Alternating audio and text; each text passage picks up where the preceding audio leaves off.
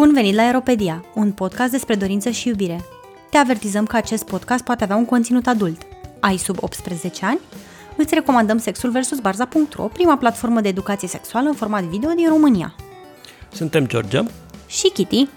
Iar în acest episod vom vorbi despre dinamici de putere și abuz în relațiile romantice. Un subiect foarte greu. Uh, de ce vorbim despre acest subiect? Uh, am o amică activistă cu care ne-am uh, uh, întâlnit săptămâna trecută ne-a sugerat uh, într-o discuție despre abuzuri în relațiile romantice din jurul nostru, uh, ne-a sugerat să vorbim despre acest uh, subiect și noi ne-am dat seama că deși premisele acestea le aveam cumva în toate discuțiile și abordările pe care le-am avut de-a lungul timpului în episoadele noastre, uh, niciodată nu am tratat explicit tema într-un episod dedicat, așa că o facem acum. Uh, de ce vorbim despre dinamici de putere? Există dezechilibre de putere în relații, Kitty? Nu toți oamenii sunt egali sau nu ăsta e dezideratul ca toți oamenii să fie egali? Bine, cu, cumva, da, logic că toți oamenii teoretic, așa știi, la nivel la ideal sunt, sunt egali, că toți suntem homo sapiens, așa, dar în practică nu, nu suntem egali. Sunt o grămadă de paliere care uh, pot crea inegalități, care pentru cei care nu se confruntă cu ele pot spara așa niște trivialități. Aia mă, vă plângeți voi atât de, de suferința voastră, când de fapt noi toți suntem egali și toți avem puterea de a lupta pentru noi.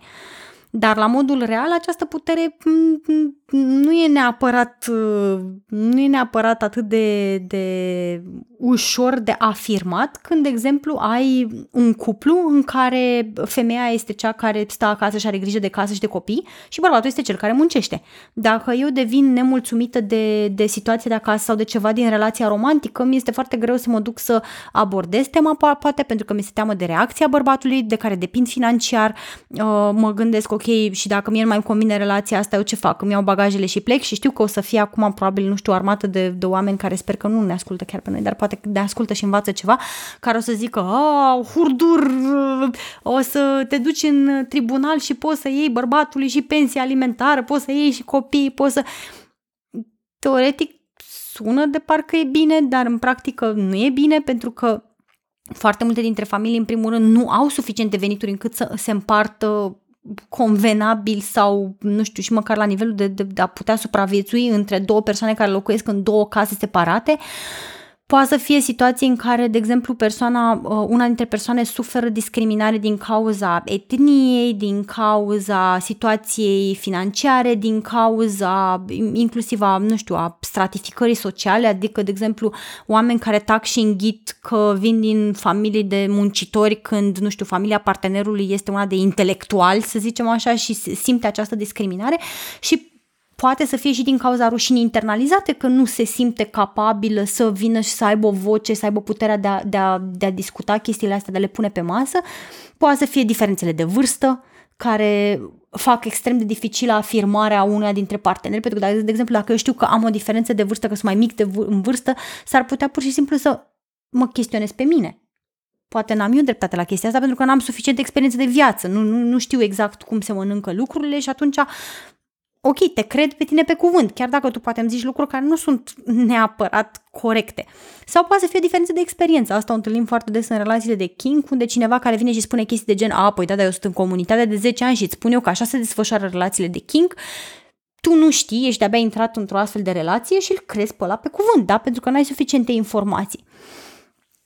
Um, de asemenea, toate discriminările astea sunt și cumulative într-un fel diferențele astea, pentru că, de exemplu, o femeie albă middle class va suferi una, o anumită serie de discriminări, da? ca de exemplu că nu este un bărbat înalt și cu voce de bariton, drept pentru care este mai puțin crezută și mai puțin luată în serios, și, sau poate și să se fie... confruntă cu toate discriminările comune femeilor în societatea, în societatea în care trăim, care orice ar uh, susține bărbații care uh-huh. ne mhm. ascultă, nu, nu este egalitaristă, în momentul de față, pentru că sunt o mulțime de discriminări care le vizează pe femei, de la diferențele de plată, la diferențele de acces la diverse, diverse joburi, la cum sunt tratate în fața, nu știu, organelor de, uh, de poliție sau mai știu eu ce.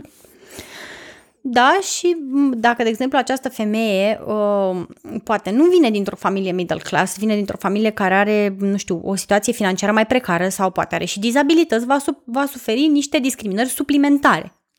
Da? Dacă e vorba de o femeie care vine din mediul rural și are un acces redus la educație, deja avem și mai multă discriminare, și mai multe dezavantaje și mai puțină abilitate sau cunoștințe de a cere ajutor. Pentru că și asta e o parte foarte importantă când vorbim despre dinamicile de putere. Știu eu că pot accesa ajutor? Am încredere că acel ajutor va fi de partea mea? Adică eu ca femeie, dacă mă duc și îmi spun, nu știu, la poliție, uite, partenerul poate mi-a făcut ceva și nu știu sigur dacă este abuz, dar po- poate că este abuz am eu încredere că autoritățile mă vor crede și îmi vor, îmi vor explica cu calm și vor fi de partea mea sau vor veni și îmi vor zice ceva de genul, hai domnule, dar tu, tu l-ai luat de bărbat. Deci, practic, tu, prin exemplele pe care le aduci, Kitty, vorbești despre uh, cel mai, unul dintre cele mai îngrozitoare cuvinte pe care le poate auzi cineva în ziua de azi, respectiv intersecționalitate. Uh, toate aceste situații arată că oamenii nu se toate exemplele pe care le-a adus Kitty uh, vorbesc despre faptul că atunci când vorbim de un individ, vorbim de faptul că cineva se află la, totdeauna la intersecția multiple identități sociale care se pot confrunta cu uh, vari grade de discriminare și o presiune. Uh-huh. Uh, respectiv, uh, nu știu, de exemplu, bărbații pot fi considerați în societatea de astăzi o categorie privilegiată și sunt o categorie privilegiată. Dar când vorbim de un bărbat rom, de exemplu, privilegiile astea sunt mai puține.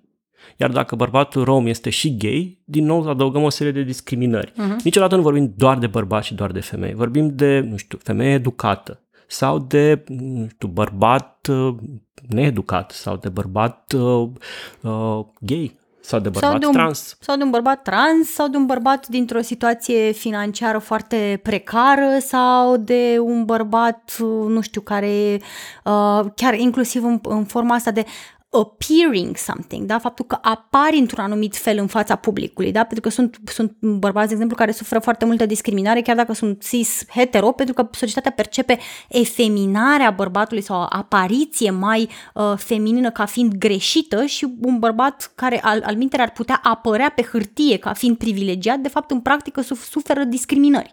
La fel și cu femeile care apar ca fiind mai masculine. Pentru că societatea percepe chestia asta ca fiind un lucru greșit, da? Și asta, asta se, tra- se traduce foarte, uh, foarte des în relațiile uh, intime, unde problemele astea dor și mai tare, pentru că atunci când te discriminează, nu știu, un cutărel de pe stradă, whatever, un cutărel ignorant de pe stradă, poate reușești să treci peste chestia asta mai ușor, dar în clipa în care te discriminează, nu știu, cineva din mediul intim care ar trebui să fie o persoană de încredere, lucrurile astea dor mult mai tare.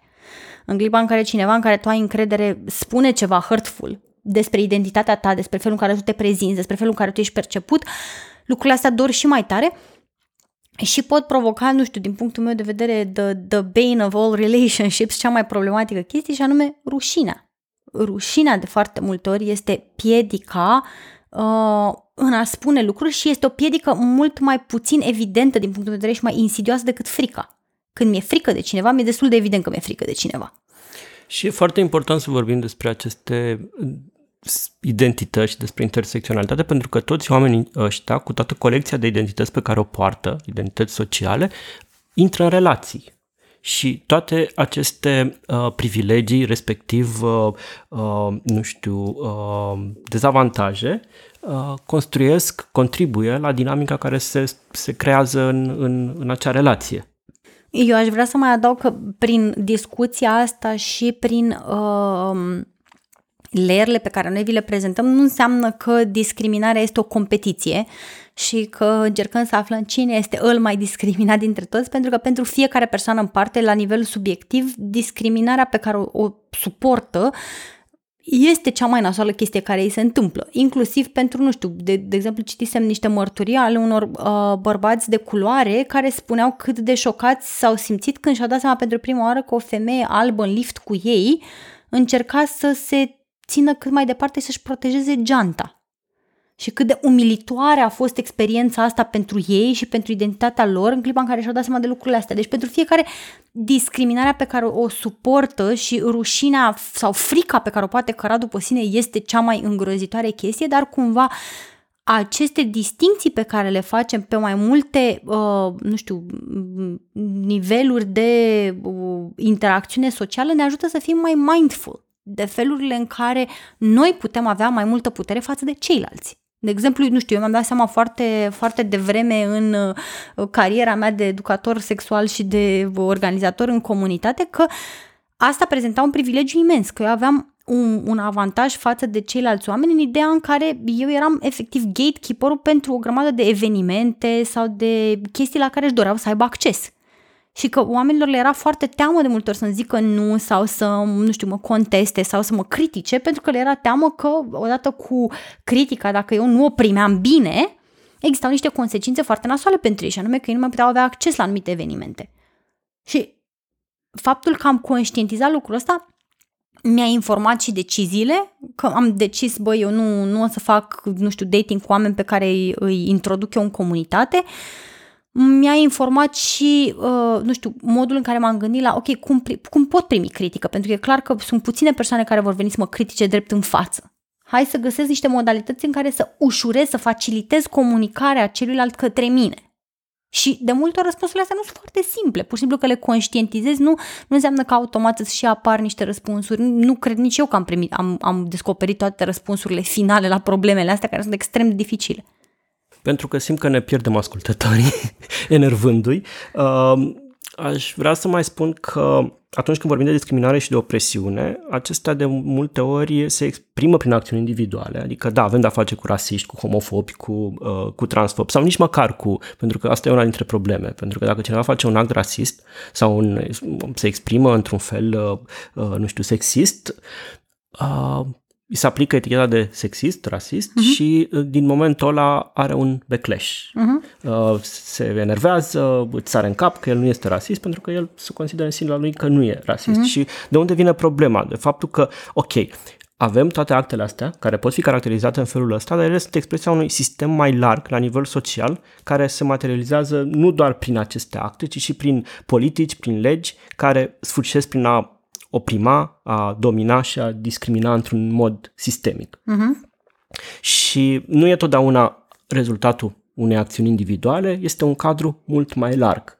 Că de aceea când vorbim de, nu știu, de patriarhat, de exemplu, asta nu înseamnă că nu știu, toți bărbații sunt sexiști. Uh-huh. Nu înseamnă că toți bărbații sunt toxici. Dar cultura în care ei funcționează și de care ei beneficiază și toate mecanismele sociale de care beneficiază sunt sexiste și sunt represive și sunt uh, uh, uh, hurtful. Chiar dacă actele lor individuale nu sunt neapărat așa. Dar dacă este vorba de acte individuale, o să vă dau din beneficiile nenumărate ale terapiei mele și anume că atunci când vă întâlniți cu un comentariu, pentru că de multe ori m-am întrebat, uh, Duia, ce faci cu comentariile astea? Pentru că se întâmplă și aceste acte individuale mărunte, să zicem microagresiuni, da, ca să, să ia foc toată, toată scena conservatoare. Ele se numesc microagresiuni, da, și uh, sunt exact în zona aia gri în care zici, băi, parcă ai zice ceva, dar e justificat, fac din țânțar armăsar, exagerez eu, am luat o razna, ce faci cu chestia asta? Și tu știi ce faci cu chestia asta, George? Tu cum răspunzi la chestia asta? Uh, nu știu, vorbeam zilele trecute la telefon și îți spuneam că, nu știu, încerc să sancționeze actul, nu persoana, uh-huh. respectiv, băi, ce ai spus tu acum sună un pic rasist. Uh-huh.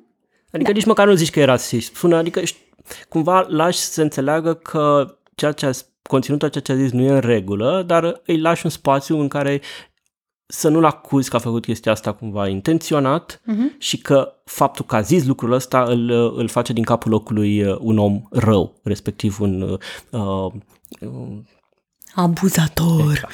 Dar am mai găsit între timp o unealtă foarte, foarte tare, care am luat-o de pe TikTok, oameni buni, educați-vă pe TikTok, este super tare. Uh, și vrei să afli care este această unealtă foarte bună, George? Uh, clar. Este să-i repeți persoanei, să zici, eu ce am auzit că ai spus este asta?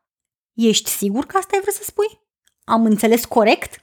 Dar și dai și... că ce ai înțeles e o, și o traducere sau uh, uh, subliniezi implicațiile a ceea ce a zis. Uh, un pic așa, da.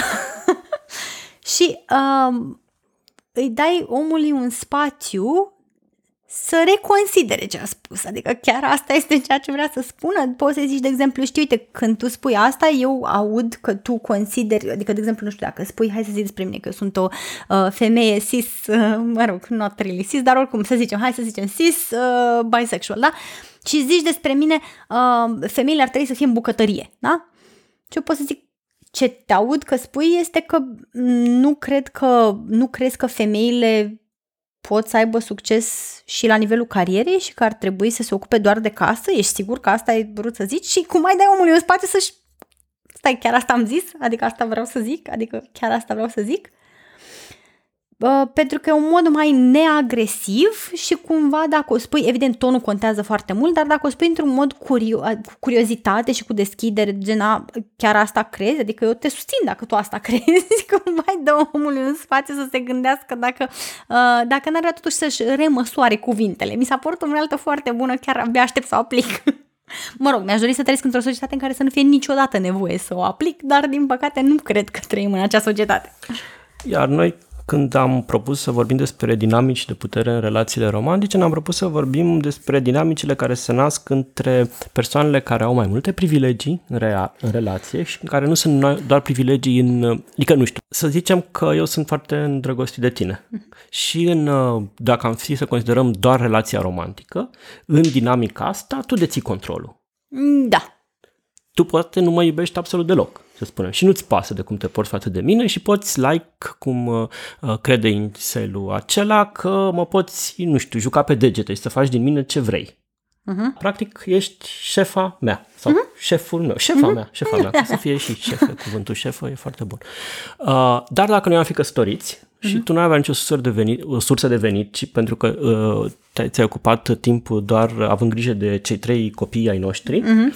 uh, și eu aș fi un uh, politist cu foarte mulți bani, de exemplu, și aș avea și, uh, știu, aș fi așa mai puternic uh-huh. și ți-ar fi frică de mine, dintr-o dată lucrurile cumva tind să se schimbe în, în dinamica dintre noi. Și toate aceste uh, privilegii ale mele Uh, privilegiul, nu știu, venitului, a unei poziții sociale, a unui uh, acces la piața de muncă și așa mai departe, uh-huh. combinate cu lipsa ta de privilegii, ești o femeie needucată, o femeie care nu are niciun acces la piața de muncă și care este legată de copii, așa, care nu are credit în fața, uh, nu știu, autorităților, pentru că eu sunt o figură autoritară și așa mai departe, în momentul ăsta lucrurile nu mai par așa de simple.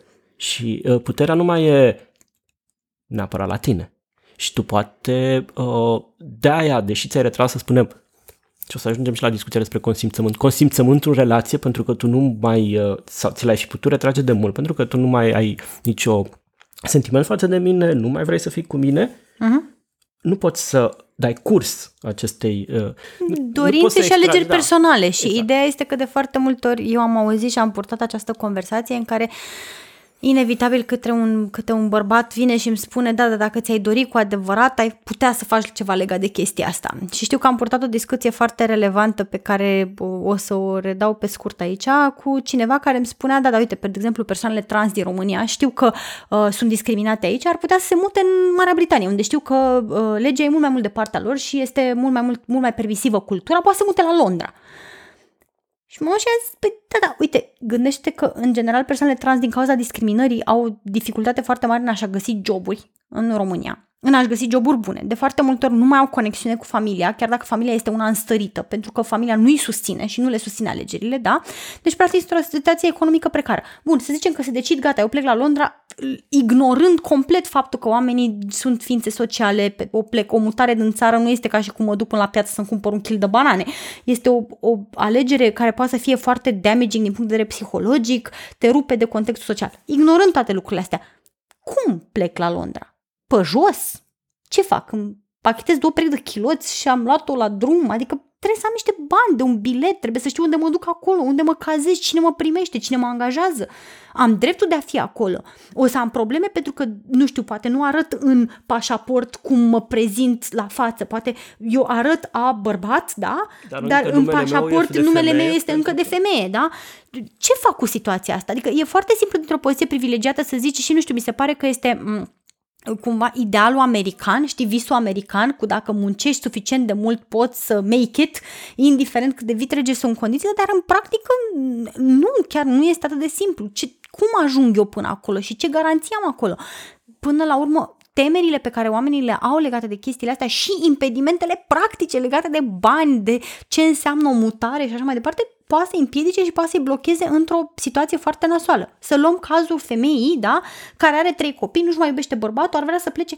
Inclusiv faptul că ea se apucă să se uite de grădinițe ca, să, ca să-și înscrie copiii, ca să poată să se angajeze, ca să poată să se mute, poate să ridice niște red flag-uri foarte mari, mai ales dacă bărbatul tinde să aibă niște inclinații misogine și crede că copiii ar trebui să fie crescuți de femeie și femeia ar trebui să stea în casă. Pentru că la o să vină la un moment acasă și să zic, ok, dar noi de ce înscriem copiii la grădiniță? Da, cadrul poate fi și mai larg de atâta și, uh, de exemplu, părinții femeii ăleia s-ar putea să nu fie de acord cu divorțul, că îi se pare că o femeie trebuie să stea cu soțul ei și cu copiii ei și că nu trebuie să părăsească căminul conjugal, mai ales dacă are copii. Deci, practic, ea nu are nici suport, poate să nu aibă în societatea în care trăim, care freimuiește uh, în felul ăsta lucrurile, uh, poate să nu aibă nici suportul familiei și nici ajutorul familiei și este încă o dovadă a modului în care anumite persoane pot fi privilegiate și altele sunt uh, discriminate și, și oprimate. Aolo, George, hai că ne-ai îmbunebunit cu privilegiile astea. Ce s astea, domnule, privilegii? Nu știm noi ce s astea privilegii. Păi, privilegiu este, și cred că și exemplul tău putea sublinia la fel de bine acest lucru, privilegiu este atunci când ai un fel de avantaj în viață, în fața altora, pur și simplu, doar datorită modului în care te încadrezi în cultura dominantă. Când cineva este uh, privilegiat, beneficiază de avantaje în funcție de rasa, de sexul, de culoarea pielii, de identitatea sexuală uh, etc. Și de obicei, persoanele privilegiate nu recunosc că au aceste privilegii, consideră că ceea ce au obținut în, like, în viață, ca poziție mm. socială, resurse și acces la resurse și așa mai departe, uh, le poate avea oricine dacă muncește mult, respectiv dacă se duce în Marea Britanie, cum ai spus tu. Un indiciu al privilegiului este faptul că nu trebuie să te zbați foarte mult să le obții. Adică să obții lucruri, așa cum uh, e obligat, uh, nu știu, o persoană săracă sau o persoană needucată sau persoanele care sunt mai puțin privilegiate trebuie să depună mult mai mult efort ca să obțină ceea ce persoanele privilegiate au by default. Bine, cumva mi se pare că exact aici e problema când vorbim de privilegii, pentru că dacă întrebe orice om îți va spune, băi, da, eu, da, eu am muncit din greu pentru jobul meu, pentru ca să fiu upper middle class, pentru ca să, nu știu, să, să, să obțin jobul ăsta, pentru că fiecare, ca să, nu știu, ca să câștig reputația mea socială și așa mai departe, pentru că fiecare privește din perspectiva subiectivă. Și de aia, cumva, întrebarea întrebările pe care le adresezi altor persoane și ascultarea altor persoane îți poate uh, revela privilegii de care nici măcar nu erai conștient, pentru că, de exemplu, eu până când nu am luat contact cu persoane care se deplasau cu scaun cu rotile, nu mi-am dat seama cât de dificilă este viața lor. Cumva conceptual așa știam că, bă, da, e dificilă, e grea viața pentru persoane care se deplasează în scaun cu rotile, dar în clipa în care efectiv am vorbit cu oameni uh, care se aflau, care, care așa se deplasează, am aflat o grămadă de chestii la care nu m-aș fi gândit și mai mult decât atât, în clipa în care am început să uh, umblu cu căruciorul, cu copilul pe stradă, am trăit chestiile astea pe pielea mea. Mi-am dat seama cât de, câtă discriminare există în societatea românească față de, de persoanele care se deplasează în scaun cu rotile, pentru că efectiv nimic nu este construit ca să te acomodeze. Adică am cărat și oricum eu sunt mult mai privilegiată decât o persoană care se deplasează în scaun cu rotile, pentru că deși îmi rupeam spinarea și am ajuns la fizioterapie cu dureri de sciatică, măcar puteam să ridic căruciorul și să-l car patru etaje pe un, într-un bloc care nu avea uh, lift și unde trebuia să ajung pentru că trebuia să rezolv niște acte. și măcar eu am avut posibilitatea de a face ceva, chiar dacă acel lucru era extrem de dificil, dar mi-a pus în perspectivă cât de imposibil e task ăsta pentru cineva care e în scaun cu rotile. Ce o să facă omul ăla? Că nu poate să se dea jos din scaunul cu rotile, să-și ia scaunul cu rotile în spinare și să se urce până la etajul 4. Și de la lucrurile cele mai mărunte care poate să fie invizibile pentru cei care nu se confruntă cu ele până la cele mari, privilegiile astea de multe ori trec nechestionate și de aia e foarte, foarte important când avem discuții cu ceilalți să încercăm să ascultăm un pic mai mult. Și mai mult decât atât, vreau să aduc în discuție faptul că oamenii care au privilegii nu sunt niște oameni răi. De multe ori când aud discursul ăsta de mamă, oameni privilegiați și se simt prost, știi, simt rușine. Ai, dumne, dar eu am muncit și eu mult, adică nu am, dar nu sunt om rău. Nu, nu înseamnă... Știi cât m-am chinuit eu să fac facultatea aia? Exact. Și nu înseamnă neapărat că e neadevărat. Sunt convinsă că sunt o grămadă de, de nu știu, bărbați cis, hetero, albi, middle class, care s-au chinit foarte mult, mai ales dacă părinții nu i-au susținut, pentru că, nu, nu știu, tat... să, e un efort, poate să fie și un efort intelectual. Poate nu ești cea mai inteligentă persoană din clasa aia sau din, din, uh, din generația respectivă și te chinui și faci eforturi să ții pasul și să termini o facultate și să, să-ți, iei, uh, să-ți iei o diplomă. Dar ceea ce e foarte insidios în toată povestea asta este tocmai aspectul că privilegiile trag după ele alte privilegii. Faptul, tu ai putut să faci o facultate, chiar dacă părinții tăi au fost relativ săraci, pentru că și-au putut permite să te țină sau să te trimită cu trenul la București sau să te, și-au permis să plătească pregătire pentru tine. Ai, ai mei erau, au intrat cumva în șomaj după Revoluție, la un moment dat, după Revoluție, au putut să-mi plătească, uh, am putut, au putut să-mi plătească pregătire.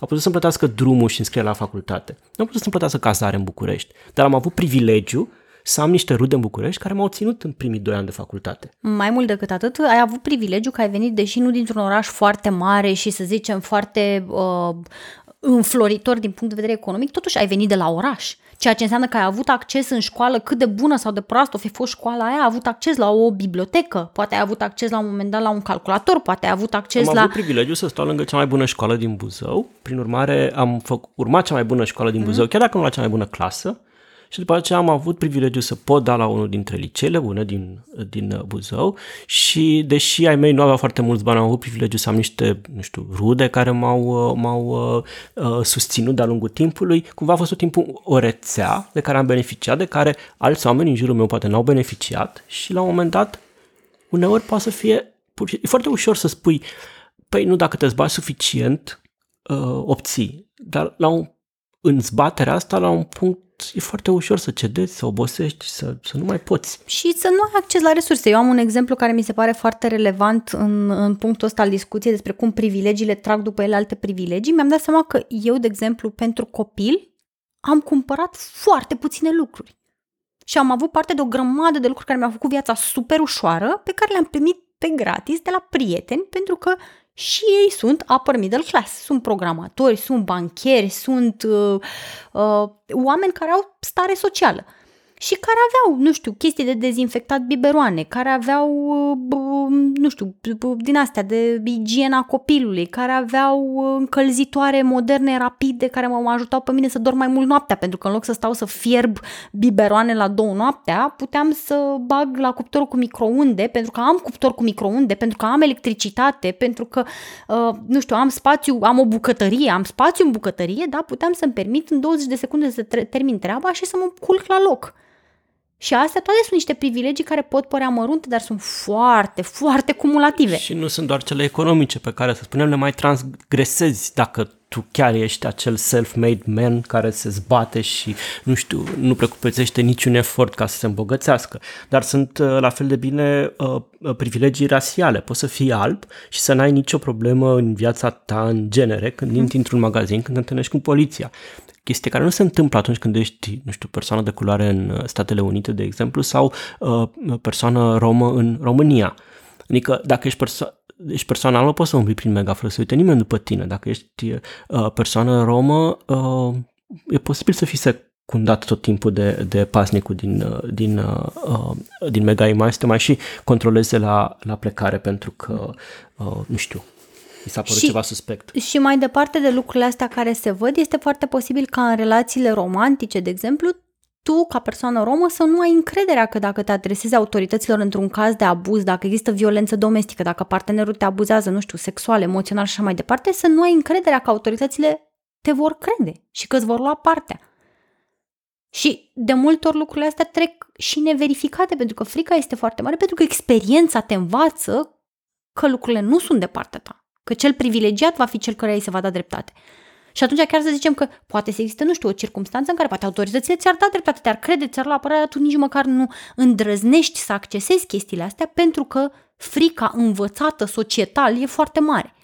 Și asta, când vorbim de discriminare și de felul în care raporturile de putere se formează, se formează de la nivelul ăsta foarte mărunt și se amplifică foarte tare cu fiecare privilegiu în plus, cu fiecare, nu știu, criteriu care te, te pune în, uh, pe o treaptă, să zicem, percepută social ca fiind uh, inferioară, uh, nepotrivită, neadecvată, care nu se potrivește în normalul colectiv. Uh, mai e un alt privilegiu pe care foarte multă lume se uh, preferă să nu se gândească la el, mm-hmm. din păcate, acela de, al persoanelor heterosexuale care se pot plimba liniștite pe stradă, ținându-se de mână în orice moment al zilei. Mm-hmm. Adică te poți plimba cu soția de mână, te poți plimba, nu știu, și cu amanta, cu cine vrei tu, dacă mm-hmm. e un risc pe care ți-l asumi și nimeni poate decât apar, soția care te prinde poate să aibă probleme cu chestia asta. Uh, dacă ești uh, o persoană gay în România, nu mai e atât de simplu să te plimbi cu partenerul de mână. Uh-huh. La fel, persoanele, uh, uh, femeile trans, care uh-huh. nu totdeauna uh, trec ca femei în, în, ochii, uh, în ochii celor din jur, uh-huh. din nou nu au uh, privilegiu uh-huh. femeilor uh, cisgender care merg ca femei pe stradă și nimeni nu obiectează la faptul că, nu știu, sunt femei. Uh-huh că se lovesc cu alte tipuri de discriminări, asta e o altă discuție. Dar o persoană, uh, o femeie trans poate să uh, ia și bătaie doar prin simplu fapt că merge pe stradă. Uh-huh. Nu. Bun, și acum întrebarea este, știm noi că există aceste privilegii, știm noi că există această discriminare, ce facem, George? Ce facem cu această discriminare existentă în relațiile dintre oameni? Pur și simplu acceptăm și plecăm la culcare? Păi, e cumva foarte tricky, nu, nu cred că așteptăm, dar put, hai să dăm câteva exemple de astfel de relații care pot reflecta uh, diferențe de, uh, de putere. Uh-huh. Uh, nu știu, de exemplu, relația dintre uh, persoane mai în vârstă și persoane foarte tinere. Uh-huh. Uh, da, George, vârsta nu e doar un număr. Păi, nu mi se pare că e un număr, pentru că vârsta vine și cu o, o mulțime de, nu știu, experiență de viață, cu uh, acces la resurse diferite. De exemplu, eu ca bărbat de 43 de ani, cu job, cu mașină, cu card, cu apartament, cu... Uh, inclusiv cu o reputație socială, cu da. un cerc de suport, cu etc., etc., că nu, care locuiește într-un același oraș de 20 de ani uh, intru într-o relație cu o persoană de, nu știu, cu o tânără absolventă de 22 de ani, care își caută de lucru, uh, dintre, pe lângă toate dezechilibrele, nu știu, diferențele de, de venit, de diferențele sociale dintre noi, uh, sunt și, vorbim și de diferențe de experiență, diferențe de, nu știu, autoritate, uh, persoana respectivă, nu știu, poate eu plac sincer, o plac sincer pe, pentru că, na, de sunt în relație. Persoana respectivă poate să mă placă din nou, să fie, like, știu, îndrăgostită, să aibă sentimente romantice și afecțiune și așa mai departe. E corectă relația asta? E etică relația asta? Ok, pot spune că uh, persoana respectivă a consimțit la Asta această e, relație. consimțământul, nu? A consimțit la această relație, e o persoană autonomă și dacă îi, refu, îi, îi, nu știu, îi resping avansurile, înseamnă că uh, o infantilizez, că îi neg agency-ul. Uh-huh. Cum se traduce agency în România? Autonomia? Autonomia, da, puterea de decizie pentru sine nu prea există o traducere. Am tot, am tot căutat această traducere. Dacă aveți, dacă cineva dintre ascultători are o traducere bună pentru agency, vă rog frumos să trimiteți pe adresa redacției. Da, păi ce facem cu faptul că persoana respectivă a consimțit? Ce părere ai despre consimțit? Ce părere ai tu dacă mai vedea tu cu o tânără de 22 de ani, absolventă de facultate? Ce ai crede despre mine? În primul rând aș crede că nu e atât de simplu cu consimțământul ăsta, adică poate să, poate să pară la suprafață că un da e suficient, da? Persoana respectivă să zicem că uh, uh, ai agățat-o uh, și ea e foarte entuziasmată să te cunoască și te place foarte tare, zice da.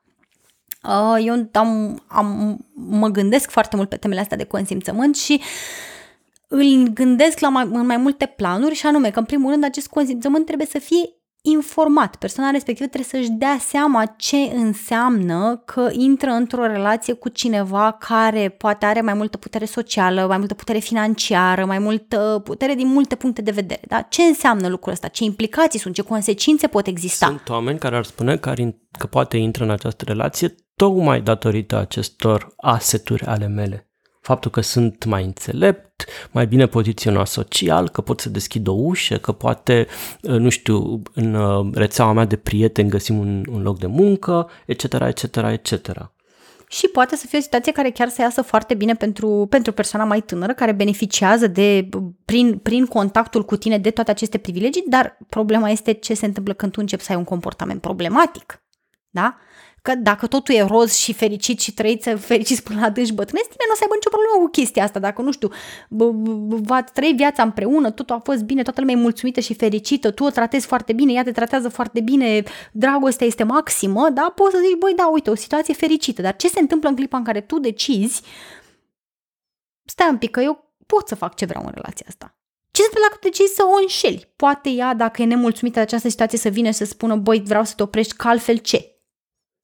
Da, pot să învăț avantajele poliamoriei, să primească în casă și celelalte două sau trei partenere ale mele.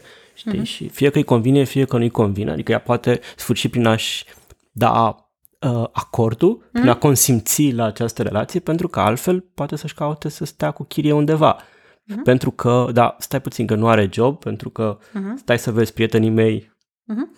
Și aici mi se pare că discuția devine foarte importantă legată, e, e foarte importantă legată de, de importanța emoțiilor, pentru că de foarte multe ori oamenii o să zică, ai domne, da, ce contează, o, asta este și sac serap, mai ales că dacă îi convine, vrea să ajungă în locuri, asta e strânge din dinți, te suportă cât o suporta și la un moment dat uh, te, te părăsește când a câștigat suficiente privilegii pentru sine, da? Din situația asta. Dar, în primul rând, cum spuneam, aceste privilegii sunt cumulative și când tu ești gatekeeperul acestor privilegii, adică tu îi poți retrage accesul la anumite privilegii, poți ajunge să ții oamenii foarte blocați și legați de tine, da? Pentru că tu poți să se deschizi, nu știu, poate uh, tu uh, o încurajezi la început în această relație promițându-i, băi, eu te pot duce în locuri, știi, poți să te angajezi la, o, la firma mea sau poate, nu știu, vorbesc cu acest CEO, să te angajezi la această corporație.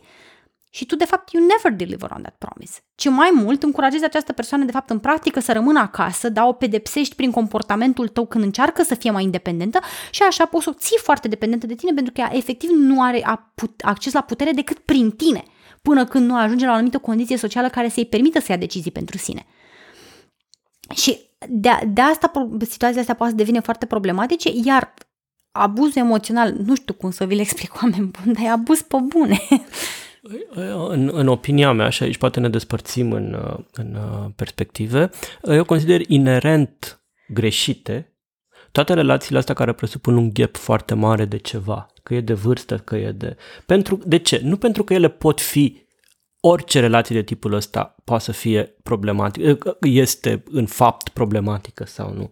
Dar la, prin structura ei deschide calea unor abuzuri care sunt foarte greu după aceea de um, și de evaluat și de stăpânit de către, nu știu, uh, cel care le poate, le poate instrumentaliza, aplica uh-huh. și mai departe.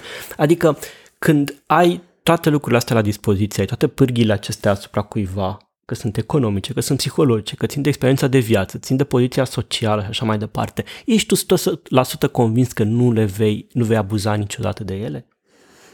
Fiecare, evident, te poți bate cu pumnul în piept și zici eu sunt o persoană bună și nu aș face niciodată chestia asta. Dar, for real? Mă rog, aici uh, nu ne putem despărți pentru că, din păcate, George, tu ești un bărbat cis, hetero, privilegiat, alb, middle class, care are tot echipamentul ăsta scump pe care l-a cumpărat. Așa că, uite aici o situație de dezechilibru de putere care mă ține legată în acest podcast și nu pot să fac podcastul independent. E o glumă. Ma, stai, stai, că mai e ceva aici. Uh, la unul am contribuit împreună, dar uh-huh. sunt pe numele meu. Aha, aha, aha, aha, da, da, corect, așa, deci ca să înțelegeți oameni buni. Din păcate, eu sunt de acord cu tine, dar din păcate viața ne arată că de multe ori nu se întâmplă lucrurile așa. Eu m-am găsit în situații în care, deși principiile mele erau foarte puternice, s-au dus dracu cu practica și din nefericire de foarte multe ori ne, ne găsim în astfel de situații în care ok, etica ne dictează o chestie, dar oameni suntem, putem greși, uh, nu facem lucrurile la modul ideal. Și cumva trebuie să găsim soluții și pentru situațiile astea mai încurcate. Chiar am ascultat amândoi în pregătirea acestui episod un uh, episod foarte mișto al uh, Janei pe, pe tema dinamicilor de Veți putere. găsi link în uh, descrierea podcastului uh-huh. și era despre un alt tip de relații problematice, relația dintre uh, profesori și studenți, respectiv din dinspre lideri, dintre lideri de comunitate, comunitate religioasă sau de altă natură și uh, membrii respectivei comunități. Mm-hmm. Și adevărul e că lucru, situațiile astea se, se întâlnesc extraordinar de des, adică, nu știu, a pus întrebarea despre câți, câți oameni au avut uh, relații cu profesori și numărul era șocant de mare pentru că adevărul este că și de cealaltă parte puterea prezintă un, o atracție. În clipa în care vezi pe cineva într-o poziție de putere, acea persoană este atractivă prin acest privilegiu câștigat. Da? Deci nu e chiar atât de simplu, dar ce putem să facem este, în primul rând, să fim mai conștienți de faptul că acest consimțământ trebuie să fie informat. Putem să ne informăm noi despre dinamicile de putere și să ne gândim, ok, câtă putere am eu în relația asta și de ce este dată această putere, da? Și o chestie pe care, care mie mi se pare foarte importantă este să încercăm să găsim căi prin care omul care este într-o poziție mai defavorizată să poată să-și comunice nemulțumirile într-un mod care să nu-l taxeze. Da? Astea ar fi, ar fi niște lucruri care, care sunt destul de importante și aș mai menționa când vine vorba de consimțământ că pe lângă acest consimțământ informat, trebuie să știu la ce îmi dau consimțământul și care sunt consecințele, da? Trebuie să simt că am autonomie reală. Și asta e o chestie care e foarte, foarte dificil de, de, de gestionat pentru fiecare om, pentru că sunt oameni care vin din situații abuzive, în care nu sunt conștienți că au puterea de a spune nu, chiar dacă să zicem că acea putere există. Se pot întâmpla situații în care eu am o relație cu un om care este super ok, întotdeauna mi-ar asculta un nu, uh, n-ar avea nicio problemă să acomodeze orice fel de nemulțumiri sau doleanțe din partea mea, dar eu vin dintr-o, dintr-o istorie abuzivă în care mi-este atât de teamă să nu-l insult, încât niciodată nu verbalizez nemulțumirile mele. Este asta o situație în care, care este fair și care este non, non-discriminatorie și care nu prezintă o diferență de putere care mă defav- dezavantajează? Nu. Eu mă voi simți tot timpul sub presiune, uh, nemulțumită, incapabilă să mă afirm, dar mai mult decât atât este posibil ca pe măsură ce înaintăm în vârstă, câștigăm experiență de viață, mediul din jurul nostru se schimbă, să ne dăm seama că lucruri care ni se păreau foarte tolerabile, de fapt nu sunt. Da? E cazul oamenilor care își dau seama, și mie mi s-a întâmplat, să fie o situație în care mi-am dat seama după ani de zile că era de fapt o situație abuzivă și foarte, foarte neplăcută. Vă pot da și exemplu concret.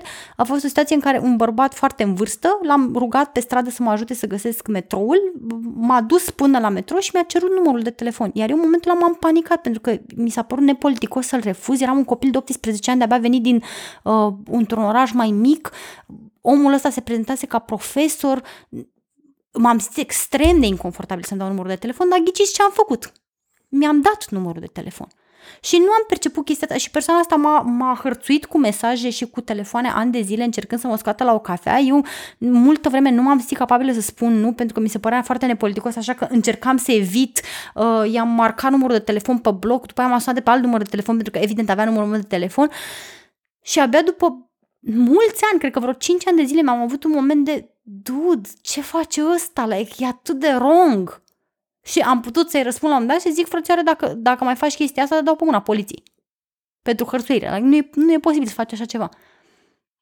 Pentru că informațiile pe care le aveam la 18 ani nu mi-au dat de înțeles că situația ar fi atât de problematică și am, am preferat să nu mi-ascult propriul meu disconfort ca să respect normele sociale. Și ăsta e unul dintre argumentele împotriva uh, relațiilor uh, cu, care presupun diferențe enorme de vârstă, pentru că foarte multe lucruri care poate te deranjează ți, prin faptul că celălalt le face pot trece drept normale, cel ăsta știe mai bine decât mine, cine sunt eu să contest chestia asta, etc., etc., pe de-o parte. Pe de altă parte, apropo de ce spune de consimțământ, uh, podcastul e foarte mișto, cel al Janei, în măsura în care sunt o groază de exemple de foști studenți care au avut relații cu profesorii lor. Uh, e și un caz interesant al unei profesoare care a avut relație cu un student în, uh, și care testimoniază, ca să zic așa, în, uh, în, în podcast și toată lumea vorbește de faptul că toate relațiile au fost consimțite. Acum le văd, retrospectiv le văd ca extrem de problematice, dar uh, a existat consimțământul acolo. Acum, era un exemplu la un moment dat în care o, una dintre persoane a avut uh, o relație cu un pastor dintr-o comunitate creștină și era șeful bisericii și așa mai departe și el spunea că da, da, totdeauna mi-am dat consimțământul în relația aia, dar ulterior m-am întrebat, dar eu puteam să mi retrag de fapt? Adică putea să existe o situație în care, dat fiind că persoana respectivă avea o poziție de autoritate și o poziție de putere în comunitate, ea putea de fapt să refuze? Și aici mă întorc la ce spuneai tu că e foarte important și cum poți să cecuiești, să verifici lucrurile astea, este să te gândești care e marja de manevră a omului cu care interacționezi atunci când uh, nu știu, intri în relație cu el, când vrei ceva de la el, când îi cer ceva, când îi cer consimțământul. El poate să și-l dea. Dacă eu sunt, nu știu, sunt doi pe doi și sunt într-un lift cu o tipă foarte drăguță și zic că dăm numărul tău de telefon, știi? Uh, persoana respectivă cam care e spațiul de manevră în fața unui om de 2 pe 2 și într-un lift să zică nu. Disclaimer, este un exemplu tot de-al meu. Eu mi-am dat numărul de telefon unui vecin din bloc pentru că era de 2 pe 2 și era într-un lift de un metru pe un metru și mi-a cerut numărul de telefon. Și m-am uitat în sus la el că era cu trei capete mai înalt decât mine și m-am gândit, vreau să zic nu, nu, ia numărul meu de telefon. Deci tu ai consimțit la relația asta. Dacă ar da, fi da, să da, considerăm da, da. consimțământul ca fiind acela, acel, uh, acea afirmare explicită, uh-huh. acel răspuns pozitiv la o solicitare. Uh-huh. Și la fel, același lucru se întâmplă de foarte multe, uh, nu știu, relații dintre șefi și subordonați sunt consimțite pentru că subordonatul nu poate să, nu are spațiu în care să refuze fără consecințe acea, acea relație sau acel lucru care se întâmplă. Mm-hmm. Uh, eu adesea vorbesc în, uh, în workshopurile mele despre distanța dintre, dintre momentul în care cineva gândește un nu și momentul în care verbalizează acel nu și asta depinde foarte mult de uh, câte argu- contraargumente pentru acel nu poate să-și găsească. Și toate acele contraargumente se găsesc în privilegiul celuilalt. Putem da câteva sfaturi despre cum, uh, cum să, uh, nu știu, abordezi o relație din asta care ar putea presupune un uh, dezechilibru de putere, uh-huh. ca să nu fie abuzivă, pentru că tot foloseam termenul de abuziv uh-huh. în, de abuz în relațiile romantice, uh-huh. în mhm. titlul episodului în primul rând, să pornim o conversație, să putem uh, numi și identifica diferențele din, uh, de putere din relația care există între doi oameni. Uh, poate să fie o conversație care să fie inconfortabilă, adesea nu sunt conversații confortabile, dar asta nu înseamnă că nu e un argument suficient de puternic încât să nu avem această conversație. Uh, de asemenea, nu e suficient să o purtăm odată, ci e important să abordăm uh, subiectul la diferite momente, pe bucăți, cu totul. Uh, E, practic, e o conversație care trebuie să se poarte continuu și să verificăm mereu uh, care este starea relației, care este starea celuilalt.